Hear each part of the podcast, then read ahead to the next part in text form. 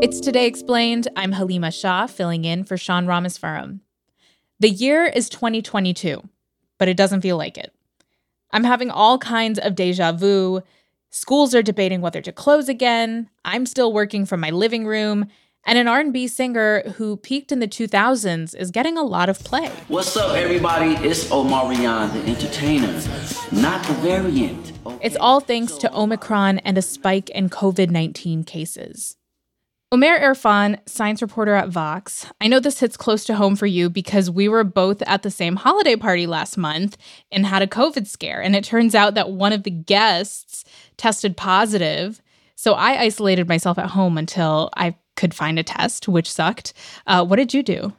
Well, I had gotten back from the UK a couple weeks earlier and as a souvenir, I picked up a pack of rapid tests. So I already had some at home. And so I took a test as soon as I found out about that exposure and then followed it up with a PCR test at a testing site near my house.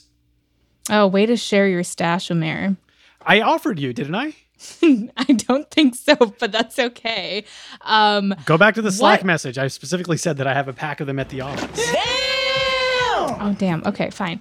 Um, I take it back. I take it all back. But how many people weren't as fortunate as we were? How many cases of COVID are there in the rest of the country? Well, we're seeing a pretty big spike. I mean, with this new wave of COVID infections we're having, cases around the country, new infections have gone up so much that the chart showing our daily case counts, they just look like mistakes. In New York City, the virus shredding the ranks of frontline workers. 30% of emergency services employees are out. 21% of the police department, 18% of the fire department. I just felt like, here we go again. here we go again. That's all. Um, but it was inevitable. We knew it was coming a lot of places throughout the US are reporting record levels of new COVID cases, including where we are in Washington, D.C. It's the uh, worst it's been throughout the pandemic. So uh, it's uh, pretty substantial. You know, this is uh, uh, much larger than we saw even in January of 2021. And do we know which variant is causing this? At this point, can we assume that it's Omicron? I think that's fair. The Centers for Disease Control and Prevention recently reported or estimated that about 95% of new COVID 19 cases are being caused by Omicron. Now, the Delta variant is still present and contributing to some of these cases, but Omicron has seen a, such a stunning rise and takeover in just a few weeks, and now it is the dominant source of new infections. Okay, so we know the caseload is high and that it's almost entirely because of Omicron. Are hospitalizations and deaths spiking too? There is an increase in hospitalizations, but not at the level that we saw with previous waves. And so there has been sort of a decoupling between the number of cases and the number of hospitalizations. Now, hospitals are still facing a lot of stress because two years into the pandemic, there's a lot of staff right now that are burned out. Winter is also a major season for other respiratory illnesses. So hospitals are usually stressed in these winter months anyway. And on top of that, they are seeing many new cases. Now, while some of these cases are going to be fairly mild, you know, as they're testing patients as they're coming in, they're finding a lot of COVID cases cases, among them people being admitted for other reasons. And so then those patients have to be put into isolation protocols. So all these factors converging to put a lot of stress on the healthcare system, though fortunately we are not seeing the same massive rise in deaths that we would have seen, you know, in a previous wave.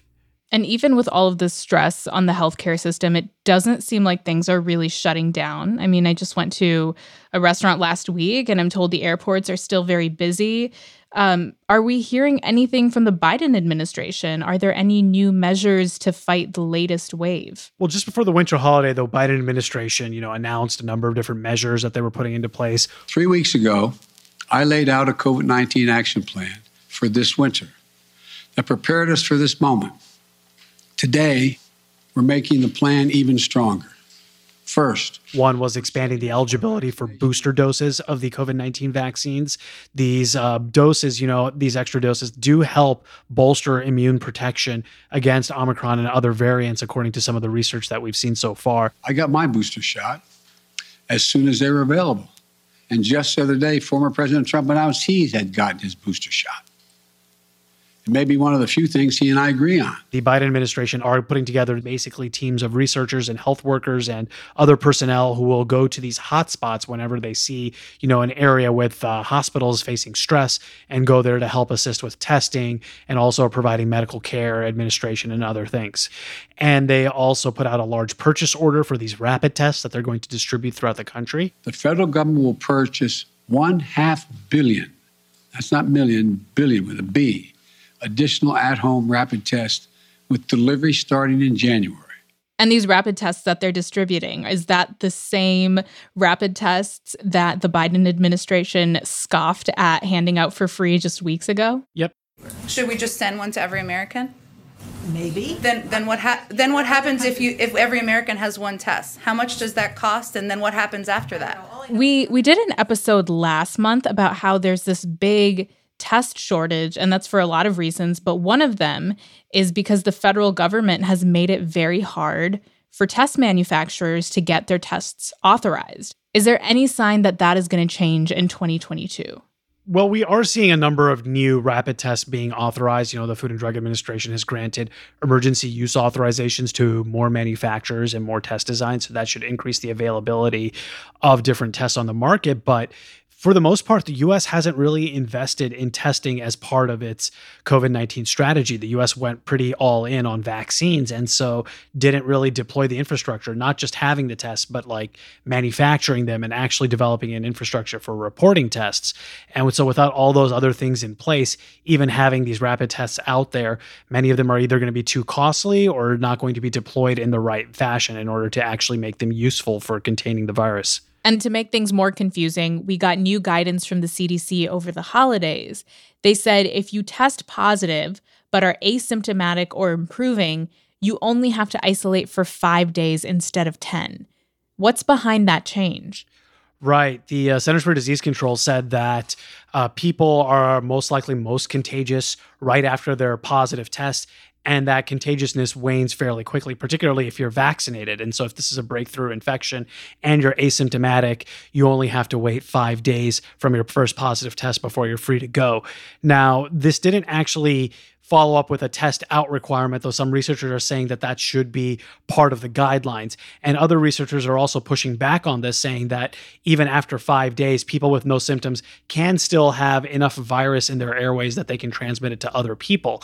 And they're saying that the evidence to support a five day isolation period compared to the previous guidance of 10 days is not as robust. And especially when we're dealing with a massive increase in spread right now, the way we are right now, they say that it's more prudent to actually increase the isolation guidelines. So there's a bit of a tension between what the CDC is doing and what some public health researchers are saying is most optimal. I believe that the CDC soon will be coming out with more clarification of that since it obviously has generated a number of questions about at that five day period should you or should you not be testing people. Yeah, interestingly, the producer of this very show, Miles Bryan, it's me, is actually recovering from COVID. And he says that when he first started feeling sick, he kept testing negative for days. And it wasn't until his sixth COVID test that he found out he was positive. Huge bummer. That seems to suggest that on top of the issue of availability, these tests aren't very accurate. Well, there's a few factors at play. One is that, yes, these uh, rapid tests are not as accurate as the PCR tests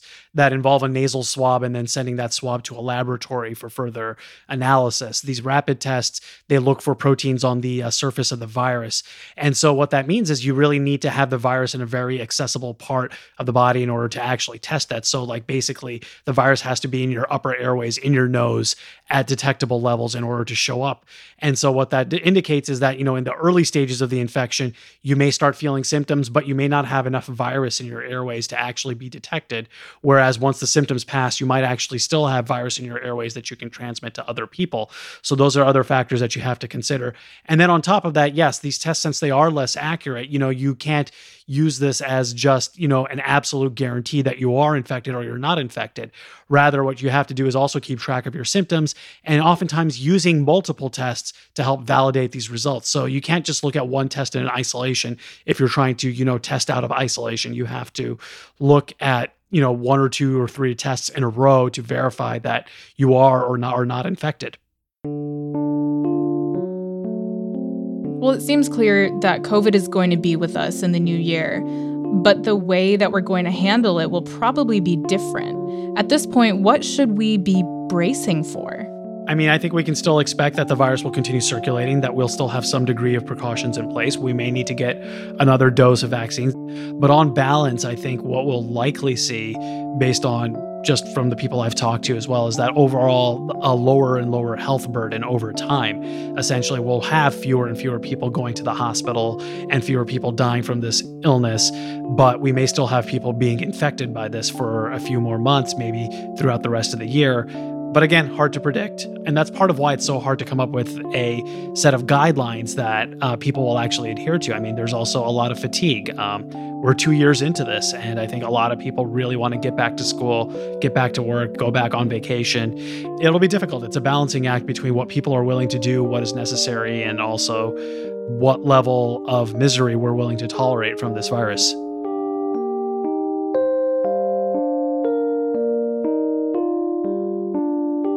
For now, it looks like we're stuck with COVID 19, but we might not be stuck with a COVID 19 pandemic. More on that after the break.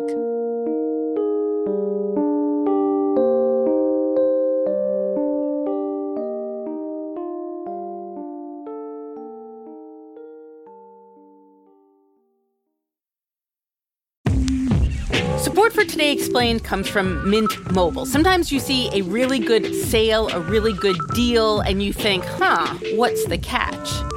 You may be used to seeing quote unquote great deals from overpriced wireless providers and thinking, what's the catch? With Mint Mobile, they say there is no catch. For a limited time, their wireless plans are just 15 bucks a month when you purchase a 3-month plan. To get this new customer offer and your new 3-month unlimited wireless plan for just 15 bucks a month, you can go to mintmobile.com/explained. That's mintmobile.com/explained. You could cut your wireless bill to 15 bucks a month at mintmobile.com/explained. $45 upfront payment is required. That's equivalent to $15 a month. New customers on first three month plan only. Speeds slower above 40 GB on unlimited plan. Additional taxes, fees, and restrictions apply. See Mint Mobile for details.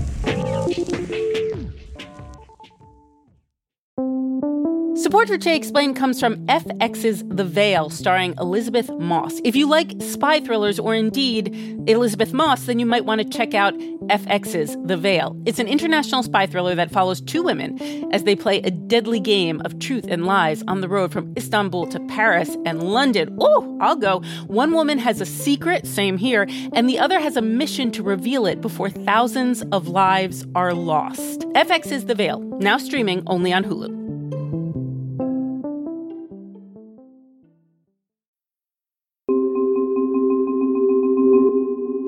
Sigal Samuel, you're a senior reporter for Vox's Future Perfect, and you recently wrote a piece about how COVID 19 will not be eradicated, but it'll at least stop being a pandemic. If it's not eradicated and it doesn't stay a pandemic, what will it be? It'll go from the pandemic phase to the endemic phase, which basically puts it in the category of something like the flu or the measles. So for me, endemicity means a lot of more people get vaccinated, a lot more people get boosted. And although you don't eliminate or eradicate, that infection is not dominating your life. That's what endemicity means to me. You know, it still circulates in parts of the population for years and years, but its impact will come down, its prevalence will come down. It'll become something relatively manageable as opposed to this insane world stopping disease. What requirements does COVID 19 have to meet in order to become endemic, to become something that's seasonal but doesn't shut down the whole world? Okay, so the basic bare minimum requirement is that the rate of infections has to pretty much stabilize more or less across the years instead of showing these giant unexpected spikes like we're seeing right now. And so basically, the way an epidemiologist would put this is that the disease's reproductive number has to be stably at one, which means that one infected person on average is infecting one other person.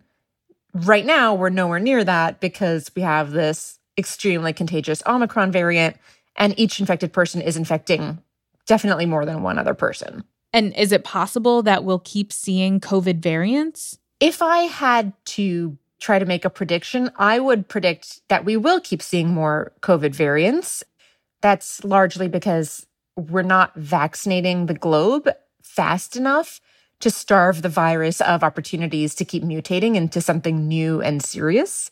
And so a lot of the experts I talk to say that the key determinant of when the pandemic phase will end is when we will successfully vaccinate the globe, you know, enough of the globe to stop giving the virus just tons and tons of opportunities to mutate. So, if we were to guess when we reach this endemic point, when would that be? So, it's funny, and by funny, I mean somewhat heartbreaking. When I spoke to experts just a few months ago, they were saying 2022, we're pretty confident. 2022, we feel like Delta is the last big act of this pandemic, and then it'll become endemic. And do we get there next year I in the United States? Yeah, I think it's conceivable that we will. I mean, I hope we do. And it might even be likely. That could still be the case. It's just the trajectory is a little more uncertain now with Omicron. On the one hand, it could be the case that Omicron slows down or sort of delays our path to endemicity, to COVID becoming endemic, because it's, you know, going to put a big strain on the healthcare system with so many people getting infected that inevitably some do end up hospitalized, etc. On the other hand, it could end up infecting so many people so quickly that it actually speeds up our path to endemicity by just giving us a pretty big layer of natural immunity in the population. Experts aren't quite sure yet which way that'll go. It has the potential to either delay or speed up endemicity, but I will tell you that in the past few days, I've been feeling a bit more optimism on this front because there have been a couple of small preliminary studies, one out of Hong Kong, one out of South Africa, that are seeming to suggest that people who recover from an Omicron infection may now have antibodies that can help them fight off Delta and other variants going forward. Well, I would hope that that's the case. There's no guarantee that that would happen. But if you have a very transmissible virus that replaces another virus, and that virus has less of a degree of severity, that would be a positive outcome. But you can never guarantee. So that could be a, a meaningful source of, you know, cross protective immunity. I should just say those are not yet peer reviewed studies. They're small and preliminary, but they're giving me a little bit of hope. And in 2022, we have treatments available that weren't around in spring of 2020. Could those play a role in speeding up the process of endemicity? Yes, absolutely. So I think it's really important that we all kind of internalize the fact that even though it's very frustrating to be in this situation right now, we're not back to March 2020. We do have a lot more knowledge about COVID. Our scientists have designed a rapid COVID 19 test so remarkably simple, it puts the power of a lab in your hands. It's We have great masks, we have rapid tests, etc. We have antivirals now like Pfizer's Paxlovid pill, which early studies suggest can reduce the chance of being hospitalized or dying from COVID by 90%. So that can make a huge dent in the pandemic phase because moving into endemicity isn't just about whether the rate of infection stabilizes, whether the reproductive number just gets down to this objective one. It's also about, you know, what's happening societally. Are we seeing hospitals become totally overwhelmed and, and in really perilous situations? Um, are we seeing huge numbers of hospitalizations and deaths? So, in that context, the new antivirals that are coming online can be really, really helpful in us reaching endemicity because that means that even if lots of people are getting sick, not that many are being hospitalized, not that many are dying. And does that explain why people who are vaccinated and have a booster shot are getting breakthrough cases of COVID 19 that end up being pretty mild? We are basically seeing, thanks to vaccinations, thanks to boosters, and maybe thanks to Omicron being inherently less virulent, we are seeing this sort of muted effect, which, best case scenario, you know, could mean that as a population, we're kind of building up this wall of immunity that will help us going forward defend against not only Omicron, but also other variants. It's still possible that a new variant could emerge down the road that will evade or that will be able to get around that wall of immunity that we've built up. But these early studies I mentioned earlier are seeming to suggest that we at least have some hope that there will be cross protective immunity for people infected with Omicron against future variants. If endemicity is the best we can do, can we at least hope that we won't see more lockdowns or thousands of people won't lose their jobs again or that kids will finally be able to stay in school? I think so. I mean, I think that in March 2020, when this all first started, lockdowns, shutdowns, you know, they were proposed for a reason. It, it really, it made sense at the time to slow this virus when we didn't know anything about it. We had to learn how this virus works. We didn't have any vaccines. We didn't have we didn't we didn't even know that masking was effective and advisable, right? Like it's it's we really knew almost nothing. We're not in that state anymore. And I think we've also learned that those shutdowns really do come at a, a serious cost, you know, in terms of our mental health, our economic health. And so by and large, experts and politicians aren't saying we should go back into total lockdown now. What they are saying is that for the next few weeks, it does make sense to once again be a bit more cautious, right?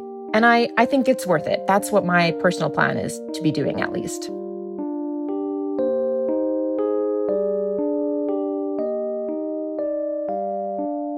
Sigal Samuel is a senior reporter at Vox. Umair Irfan, who you heard from earlier, is Vox's science reporter. And for the record, he does like to share and is not hoarding COVID tests. Today's episode was produced by Miles Bryan with help from Hadi Mawagdi. I'm Halima Shah. It's Today Explained.